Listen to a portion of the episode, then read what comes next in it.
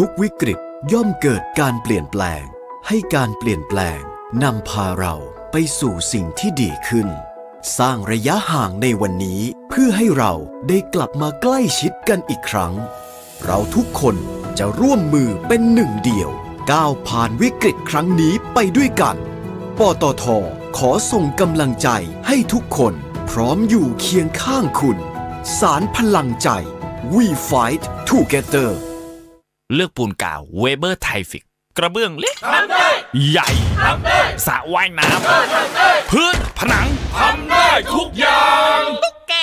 บุญเก่าดีทำให้เสร็จไวลูกค้าพอใจได้ไปปาร์ตี้ทำเสร็จปุ๊บได้เงินใหม่มีเงินทันใดใช้กินของดีทำเยอะยิ่งมีหน้าตาได้แฟนขับมาชื่อเสียงโด่งดังอะทำเก่งยิ่งได้ไม่สวยครอบครัวร่ำรวย โอ้ยชีวิตดีงานดีชีวิตดีเลือกได้ถ้าช่างเลือก weber tile fix จาก ป้องทุกสมรรถนะในการขับขี่ หล่อลื่นเครื่องยนต์ทุกขณะ ด้วยคุณภาพที่คิดค้นและพัฒนาอย่างต่อเนื่อง เวนลอย lubricant ระดับโลกที่ผู้ใช้ยานยนต์วางใจ เวนลอย ลื่นเหลือล้น ทนเหลือหลาย ตรวจสอบทุกตลาดหุ้น วิเคราะห์ทุกตลาดการเงิน และอัตราการแลกเปลี่ยน พร้อมพูดคุยประเด็นร้อนในแวดวงธุรกิจกับ รายการเงินทองต้องรู้ โดย ขวัญชนกวุฒิกุล และปิยมิตรยอดเมือง ทุกวันจันทร์ถึงศุกร์เวลา 10 โมง ถึง 11 โมง ฟังสดๆทาง FM 90.5 ออนไลน์ www.smartbomb.co.th และ on mobile application Smart Bomb Radio สถานีวิทยุกรมการพลังงานทหาร ลังงานทหาร พลังการทำไทย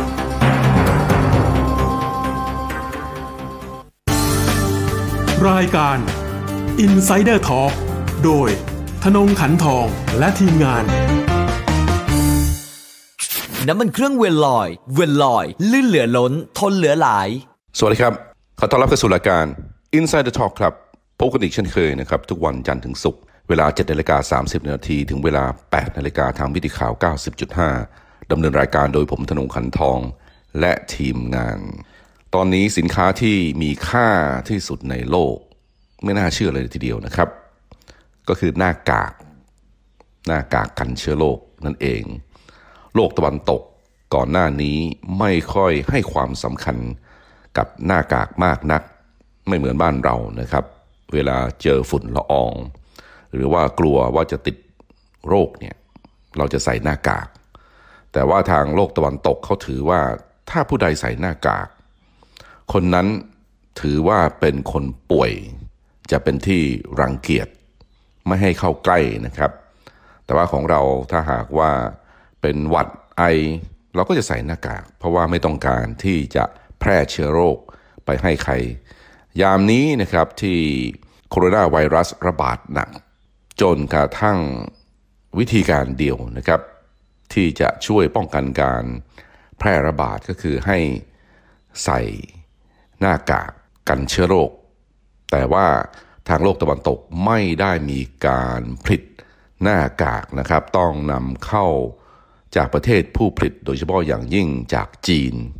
ความต้องการสูงถึงขนาดแข่งกันซื้อนะครับจากจีน มาฟังประสบการณ์ของฝรั่งเศสดูนะครับ ตอนนี้ฝรั่งเศสก็เป็นประเทศที่ มีการติดเชื้อโคโรนาไวรัสเป็นจำนวนมาก และมีความต้องการหน้ากากในปริมาณที่มากนะครับ ทางสภาของฝรั่งเศสเองเนี่ยได้มีการอนุมัติงบประมาณฉุกเฉิน เพื่อที่จะซื้ออุปกรณ์ทางการแพทย์ รวมทั้งหน้ากากจากประเทศจีน โดยทางฝรั่งเศส ต้องการที่จะซื้อหน้ากากจำนวน 60 ล้านชิ้น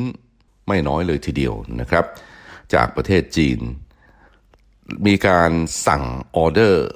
จากผู้ผลิตประเทศจีน และมีการขนมาเพื่อที่จะบรรทุกขึ้นเครื่องบิน พร้อมส่งไปยังประเทศฝรั่งเศสนะครับ ด้วยเที่ยวบินพิเศษตามกำหนดการเดิม หน้ากากนี้ต้องถูกส่งไปยังฝรั่งเศส ถึงนะครับถึงฝรั่งเศสในวันพฤหัสบดีก็คือวันนี้ แต่ปรากฏว่านะครับนี่คือคำบอกเล่าของคนฝรั่งเศสเองนะครับ หน้ากากนั้นถูกทางสหรัฐอเมริกา ชิงตัดหน้าซื้อตัดหน้าไปเลยครับ ในขณะที่กำลังเตรียมขนเนี่ยมีออเดอร์มาตัดหน้าเลยทีเดียว ขอซื้อตัดหน้า โดยพร้อมที่จะจ่าย ราคาสูงกว่าเดิมสองเท่าตัวสามเท่าตัว ไม่รู้ว่าจ่ายเพิ่มขึ้นขนาดไหน แต่ว่าตอนนี้สหรัฐอเมริกาเป็นประเทศที่มีการระบาดโคโรนาไวรัสสูงที่สุดในโลก เดี๋ยวผมจะค่อยๆ ไล่สถิติให้ท่านผู้ฟังได้ฟังนะครับ ว่ามีจำนวนเท่าใดนะครับ แต่ว่าของสหรัฐอเมริกาก็ใกล้ 2 0 0 0 0 0 คนแล้ว และมีผู้เสียชีวิตจากโคโรนาไวรัส 100 คน ในขณะที่ฝรั่งเศสเองก็กำลังเผชิญ กับการแพร่ระบาดมีผู้ติดเชื้อประมาณ 50,000 ราย และมีการ register หรือว่าจดทะเบียน ลงข้อมูลว่าเสียชีวิตจากโคโรนาไวรัสไปแล้ว 4,000 ราย ไม่น่าเชื่อนะครับว่าการชิงตัดหน้าซื้อหน้ากากโดยทางด้านสหรัฐ จะเกิดขึ้นในช่วงเวลานี้ทำให้เราเห็นว่าตอนนี้สินค้าที่มีค่ามากที่สุดนะครับ เพื่อที่จะปกป้องชีวิตเราเนี่ยก็คือหน้ากากนะครับ ไม่ใช่เงินตรา มีเงินจะมีเงินมากขนาดไหน ใช่ว่าจะสามารถซื้อของได้ทุกอย่าง วันนี้เรามาดูนะครับว่าการแพร่ระบาดของโคโรนาไวรัสเนี่ยแบ่งออกมา ได้กี่ระยะนะครับ กล่าวโดยรวม การแพร่ระบาดของโคโรนาไวรัสเนี่ยแบ่งออกได้เป็น 5 ระยะด้วยกัน คือระยะที่ 1 เป็นระยะของการติดเชื้อ คนไม่ค่อยที่จะรู้เท่าไหร่ หมอก็เพิ่งจะเข้าใจนะครับ ระยะที่ 2 คือการเริ่มระบาด ระยะนี้เป็นระยะที่ตกตกใจกันนะครับ แต่ว่าประชาชนส่วนใหญ่ก็ยังไม่ได้ให้ความสนใจมากนัก ระยะที่ 3 เกิดอัตราการเสียชีวิตเป็นจำนวนมาก ตอนนี้แหละครับก็คือช่วงของการแพนิคมาก ๆ เลยทีเดียว โตตกใจกันไปทั่วชุลมุนวุ่นวายนะครับเพราะว่ามีผู้เสียชีวิตเป็นจำนวนมาก ระยะที่ 4 เป็นระยะที่เริ่มที่จะมีการควบคุมอย่างจริงจัง เพื่อไม่ให้มีการแพร่ระบาด อาจจะต้องมีการล็อกดาวน์ปิดประเทศ ปิดมณฑลปิดจังหวัด หรือว่ามีการควบคุมอย่างเข้มงวดไม่ให้ประชาชนออกจากบ้านหรือว่าออกจากนอกพื้นที่นะครับ ระยะที่ 5 เป็นระยะที่สามารถควบคุมการแพร่ระบาดได้ ทีนี้ท่านผู้ฟังคงจะพอเห็นภาพนะครับ หลับตานึกภาพดูว่าแต่ละประเทศตอนนี้เนี่ย รวมทั้งประเทศไทยเราด้วยนี้อยู่ในระยะใดของการแพร่ระบาดของโคโรนาไวรัสสำหรับประเทศไทยเราเองเราอยู่ในระยะที่สองนะครับ ยังไม่ได้ผ่านพ้นระยะที่ห้าเลยนี่คือมีเริ่มมีการระบาดตัวเลขผู้เสียชีวิตยังไม่มาก คือมีผู้ติดเชื้อไวรัสบ้านเรา 1,771 คนนะครับ นี่คือตัวเลข ตัวเลขที่ผมจะกล่าวต่อไปนี้ณนะวันที่ 1 เมษายนนะครับล่าสุด และมีผู้เสียชีวิตไปแล้ว 12 คน บ้านเรายังน้อยนะครับ ก็สาเหตุมาจากอะไรนี่ก็ยังไม่ทราบนะครับ เมื่อเทียบกับประเทศในยุโรป หรือว่าประเทศอื่น ๆ ซึ่งการแพร่ระบาดไปอย่างรวดเร็วมากมากเลยทีเดียว แต่ว่าถ้าหากว่าดูการดำเนินการ สกัดกั้นการแพร่ระบาดบ้านเรานี้ตอนต้นนี้ไม่ค่อยจะดีนะครับ นโยบายเหมือนกับลักกะปิดลักกะเปิดยังไม่ได้มีความเด็ดขาดที่จะสกัดการแพร่ระบาดนะครับหน่วยงานต่างๆ ทั้งหลายเนี่ยทำงานมีความขัดแย้งกัน ไม่ได้ประสานงานกันไปในทิศทางเดียวกัน มีข่าวว่าทางผู้ว่ากทมเองก็ต้องการที่จะล็อกดาวน์เมืองหลวง แต่ว่า ผู้หลักผู้ใหญ่ไม่ต้องการให้ทำเช่นนั้น มาถึงตอนนี้นะครับ มาตรการของรัฐบาลที่จะล็อกดาวน์หรือว่าสกัด ไม่ให้โคโรนาแพร่ระบาดเริ่มที่จะมีความเข้มข้นมากยิ่งขึ้น อันเห็นได้จากการออกพรกฉุกเฉินนะครับ เข้ามาควบคุมสถานการณ์ และจะล็อกดาวน์ประเทศเรา แต่ยังคงแบบรวมๆนะครับ ไปถึงวันที่ 30 เมษายน ไม่รู้ว่าสิ้นสุดเมษายนแล้วเนี่ยสถานการณ์จะดีขึ้นหรือไม่ หรือว่าต้องต่อ หรือว่ายืดอายุการล็อกดาวน์ออกไปในเดือนพฤษภาคม ในช่วงเวลานี้ จนถึงอีกหนึ่งเดือนหรือว่าสองเดือนข้างหน้าเนี่ยผลกระทบต่อสังคม ต่อเศรษฐกิจจะเป็นอย่างไร ยังนึกภาพไม่ออกนะครับ รู้ว่ารู้แต่รู้ว่านะครับตอนนี้เศรษฐกิจกำลังเข้าสู่ภาวะหยุดชะงักนะครับ โดยเฉพาะอย่างยิ่งโรงแรมต่างๆ ทั้งหลาย ปิดตัวกันเกือบหมดแล้วนะครับ ร้านต่างๆ ทั้งหลาย ก็ทยอยพากันปิดตัวนะครับ เนื่องจากว่าประชาชนเริ่มที่จะมีการเคลื่อนไหวไปมาน้อยลง ยกเว้นที่จะจำเป็นจริง ๆนะครับ ในบาง พื้นที่ ด้วยเหตุนี้เองจากการที่เราอยู่ในระยะที่สองเนี่ยเราคงจะต้องเข้าสู่ระยะที่สามในขั้นต่อไป ก็คือมีผู้เสียชีวิตเป็นจำนวนมากนะครับ ตอนนี้เรายังเสียชีวิตน้อยนะครับร้อยกว่าคน เพราะว่าเราอยู่ในระยะที่สองอยู่ แต่ถ้าเข้าสู่ระยะที่สามเมื่อใดเนี่ยก็จะมีผู้ติดเชื้อและเสียชีวิตเพิ่มมากยิ่งขึ้น จะมากน้อยเพียงใดเนี่ยก็ต้องดู ต่อไปนะครับ อย่างที่บอกนะครับ ถ้าหากว่ามีผู้เสียชีวิตเพิ่มมากยิ่งขึ้น การล็อกดาวน์เนี่ยอาจจะต้องยืดเยื้อออกไป ถึงเดือนพฤษภาคมนะครับ หรือว่านานกว่านั้นก็ไม่สามารถที่จะบอกได้ก็ขึ้นอยู่กับว่าทางการไทย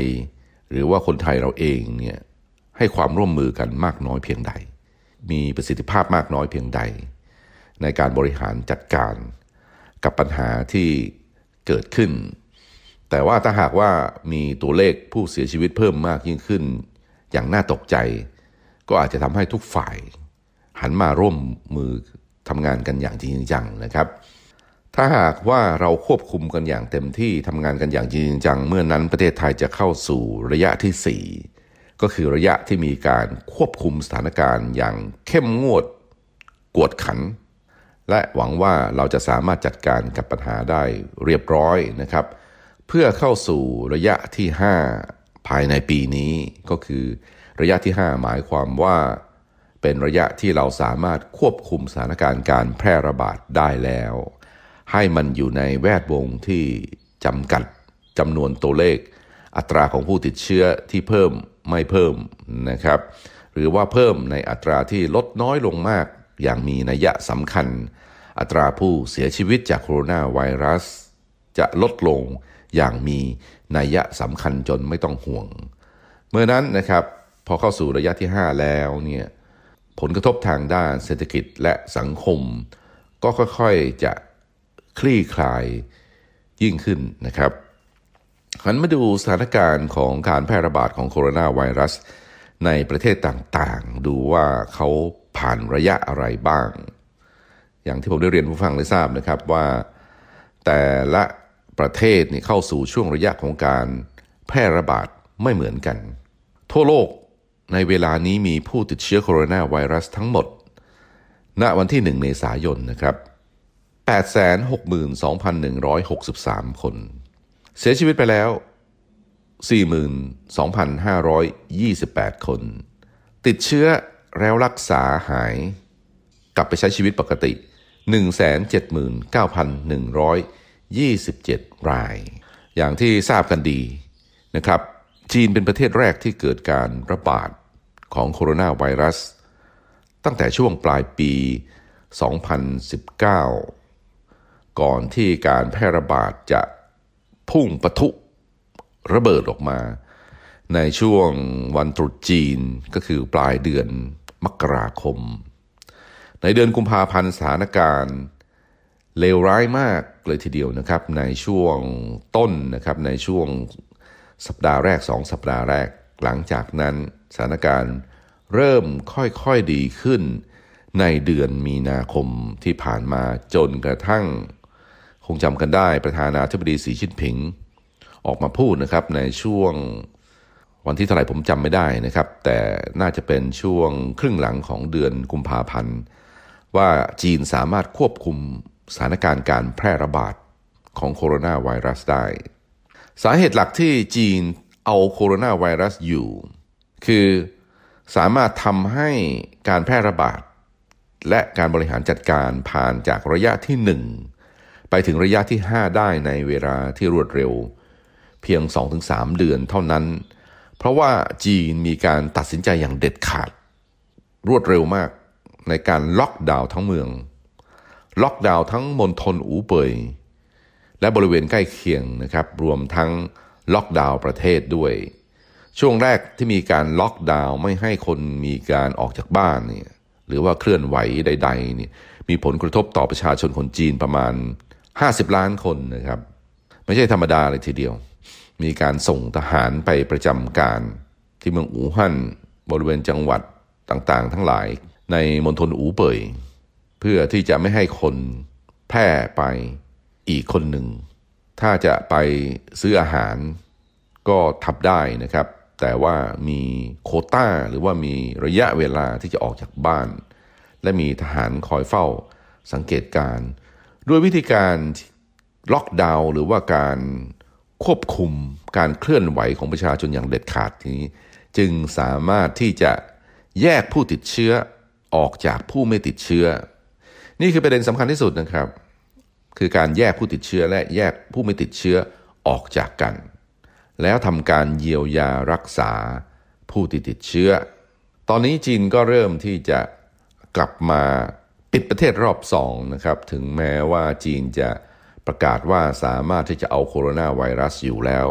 ตอนนี้ไปมาประเทศจีนเป็นประเทศที่มีความปลอดภัยสูงที่สุดนะครับ ในเรื่องการควบคุมเชื้อโรคไวรัส เพราะว่าจีนเองก็ต้องการป้องกันไม่ให้คนที่เดินทางกลับจากต่างประเทศ เอาไวรัสมาแพร่ ขณะนี้ตัวเลขล่าสุดนะครับณวันที่ 1 เมษายน จีนมีผู้ติดเชื้อไวรัส 81,554 คน เสียชีวิตไปแล้ว 3,312 คน แต่ถ้าหากว่าเราคิดอัตราการเสียชีวิตนี้หรือว่าอัตราของผู้ติดเชื้อนี้กับสัดส่วนของประชากรจีน เกือบ 1,400 ล้านคนเนี่ยถือว่าเป็นอัตราส่วนที่น้อยมากๆครับ จิบจอยมาก0.00001เปอร์เซ็นต์อะไรเนี่ยในลักษณะนี้ หันมาดูเพื่อนบ้านอย่างเกาหลีใต้ ตอนนี้ติดเชื้อ 9,987 คนเสียชีวิตไปแล้ว 165 คน และญี่ปุ่นติดเชื้อ 2,178 คนและตายไปแล้ว 57 คน ทั้งสองประเทศนี้เกิดการระบาดของไวรัสหนัก ตามหลังจีนมาติดๆเลยทีเดียว แต่ว่าสถานการณ์ของทั้งสองประเทศนี้เริ่มดีขึ้น เพราะว่าทางเจ้าหน้าที่มีความ จริงจังนะครับในการควบคุม ตอนนี้สถานการณ์โดยรวมนะครับน่าจะอยู่ในระยะที่ 4 ของการควบคุมอยู่ คงต้องรออีกสักพักก่อนที่จะเข้าสู่ระยะที่ 5 หรือว่าระยะที่สามารถควบคุมสถานการณ์ได้นะครับ ตอนนี้เป็นมาตรการการควบคุมในระยะที่ 4 อยู่ ทั้งสองประเทศนี้ก็ต้องยกย่องนะครับ โดยเฉพาะอย่างยิ่งเกาหลีใต้เนี่ย มีการตรวจเช็คผู้ที่ต้องสงสัยว่าติดเชื้อโคโรนาไวรัส รายวันวันหนึ่ง เป็นหมื่นรายเลยทีเดียวนะครับเขาพร้อมนะครับในเรื่องอุปกรณ์ ในขณะที่ประเทศอื่นๆนี่ถ้าต้องใช้อุปกรณ์ไปตรวจสอบ ว่าผู้นี้ติดเชื้อหรือไม่เนี่ยปรากฏว่าอุปกรณ์มีไม่พร้อมนะครับ แม้แต่สหรัฐอเมริกาเองยังไม่ได้มีศักยภาพเพียงพอ ที่จะตรวจสอบประชาชนมากถึงขนาดนี้ เนื่องจากว่าอุปกรณ์การตรวจสอบมีไม่พอ หรือว่าไม่ได้ตั้งหลักกันไม่ได้เตรียมการกันนะครับ หันมาดูสถานการณ์ในประเทศยุโรปที่การแพร่ระบาดกำลังดำเนินไปอย่างน่าเป็นห่วง โดยมีอิตาลีเป็นศูนย์กลางของการแพร่ระบาด อิตาลีมีการติดเชื้อตอนนี้นะครับ 15,792 ราย เสียชีวิตไปแล้ว 12,000 428 ราย ตอนแรกนะครับ ก็ต้องยอมรับว่าอิตาลีนี่ประมาทไม่ได้มีการประกาศล็อกดาวน์ถึงแม้ว่าประชารัฐบาลเนี่ยจะมีการเตือนประชาชนว่า ตอนนี้กำลังมีการแพร่ระบาดของโคโรนาไวรัส แต่คนอิตาลีไม่ได้เชื่อรัฐบาล ยังคงใช้ชีวิตปกติ ยังคงไป สังสรรค์เฮฮาปาร์ตี้กับเพื่อน เพราะว่าคนอิตาลีเป็นคนที่เข้าสังคมเก่งนะครับ ชอบไปพบปะเพื่อนฝูงหรือว่าญาติมิตรสนิท การแพร่ระบาดจึงกระจายออกไปค่อนข้างที่จะรวดเร็วโดยเฉพาะอย่างยิ่งทางตอนเหนือของอิตาลีทำให้อิตาลีเนี่ยกลายเป็นศูนย์กลางของการแพร่ระบาดของยุโรปเลยทีเดียวจากอิตาลีเนี่ยก็แพร่ไป ขึ้นไปทางตอนเหนือ นะครับอิตาลีเป็นประเทศที่อยู่ริมขอบของทะเลเมดิเตอร์เรเนียนอยู่ทางด้านตอนใต้นะครับ แต่ว่าตอนนี้ถ้ากล่าวโดยรวมแล้วสถานการณ์การติดเชื้อ เริ่มที่จะส่งตัวนะครับอิตาลีผ่านพ้นจากระยะที่3นะครับที่มีผู้เสียชีวิตเป็นจำนวนมากเข้าสู่ ระยะที่ 4 อยู่ของการเริ่มที่จะมีการควบคุมนะครับเพื่อเอาให้อยู่ มีรายงานว่าทางประธานาธิบดีวลาดิเมียร์ปูตินเนี่ยได้ส่งหน่วยแพทย์พิเศษ รวมทั้งอุปกรณ์การแพทย์ไปช่วยเหลืออิตาลี ประเทศจีนเองก็มีการส่งแพทย์ส่งเวชภัณฑ์ อุปกรณ์ทางด้านการแพทย์ เครื่องช่วยหายใจ ไปอิตาลีความช่วยเหลือจากทั้งรัสเซียและจีนเอง ก็เป็นปัจจัยสำคัญนะครับที่ทำให้ ทางอิตาลีสามารถที่จะควบคุมสถานการณ์ได้ในระดับที่ดีในระดับหนึ่งณนะเวลานี้นะครับ ทางอิตาลีเองทราบซึ้งน้ำใจกับจีนมากที่ให้ความช่วยเหลือ ถึงกับมีภาพภาพหนึ่งนะครับ มีการชักธง EU ที่ยืนคู่กันกับธงชาติอิตาลีนะครับ ชักลง แล้วชักธงจีนขึ้นแทนนะครับ เพราะว่าชาวอิตาเลียนเนี่ยมองว่าในขณะที่อิตาลีกำลังประสบกับโคโรนาไวรัส การแพร่ระบาด EU ไม่ได้ยื่นมือมาช่วยอิตาลีเลย แม้ว่าอิตาลีจะเป็นหนึ่งในพี่ใหญ่ของ EU จะเป็นสมาชิกที่สำคัญ แต่ว่าต่างคนต่างก็เอาตัวรอดอยู่ไม่มีใครสนใจ ด้วยเหตุนี้เองเนี่ยทางอิตาลีจึงซาบซึ้งนะครับ กับน้ำใจของทั้งจีนและรัสเซียที่ให้ความช่วยเหลืออย่างจริงจัง ในขณะที่สเปนติดเชื้อ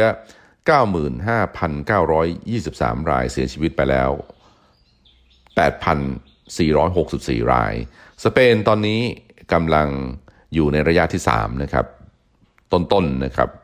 แต่ว่าอิตาลีเนี่ยผ่านไประยะที่ 4 แล้ว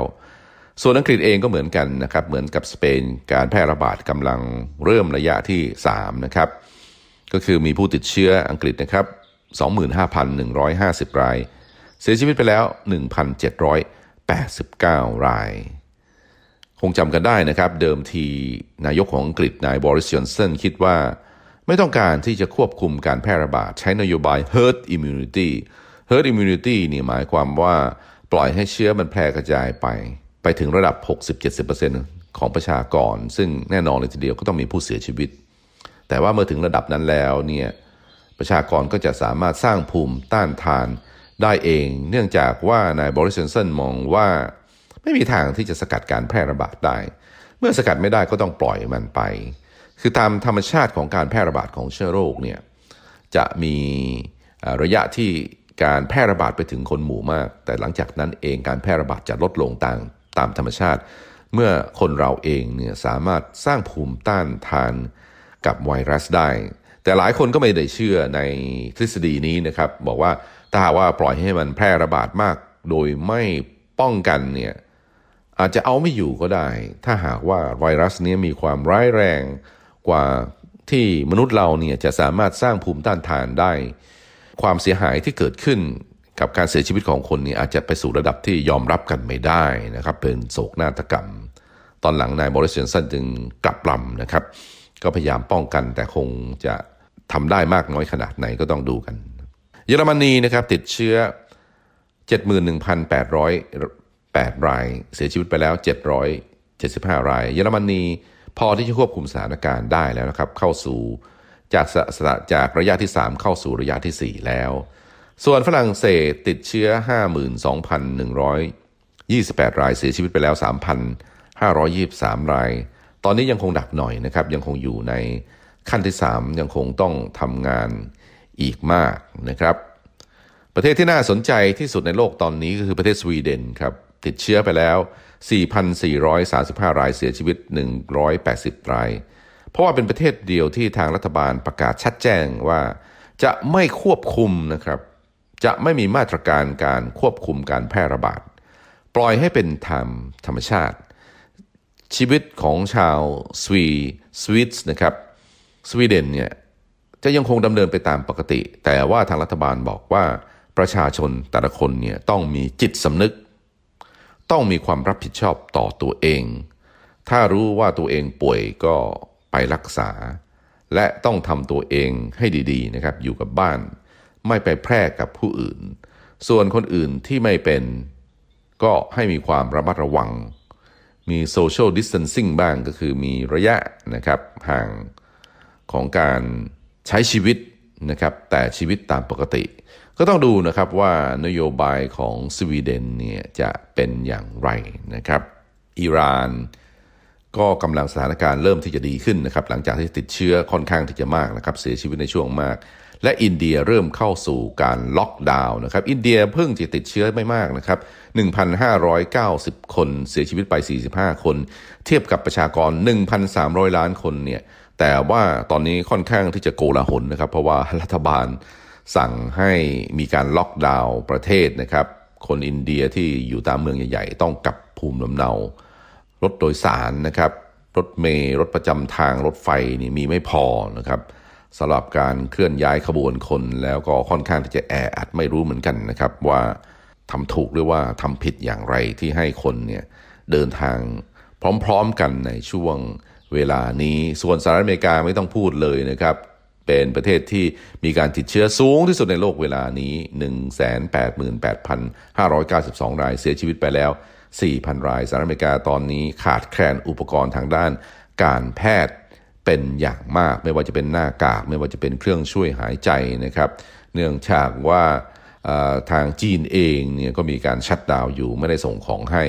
แม้ว่าสหรัฐอเมริกาจะใช้จ่ายเงินทางด้านสาธารณสุขสูงสุดในโลกนะครับ 4 ล้านล้านเหรียญต่อปี หรือว่า 18 ต่อ GDP นะครับสำหรับเรื่องทางด้าน healthcare นะครับ แต่เอาเข้าจริงแล้ว ยามประสบโรคลำบากระบาดแบบนี้กลับไม่มีหน้ากาก กลับไม่มีอุปกรณ์ทางด้านการแพทย์ กลับไม่มีอุปกรณ์เครื่องช่วยหายใจนะครับสำหรับวันนี้รายการ Insider Talk เวลาหมดลงพอดีนะครับ ติดตามรายการนี้ได้ทุกวันจันทร์ถึงศุกร์เวลาเดียวกันนี้ทางมิติข่าว 90.5สำหรับวันนี้ต้องขอลาไปก่อน สวัสดีครับ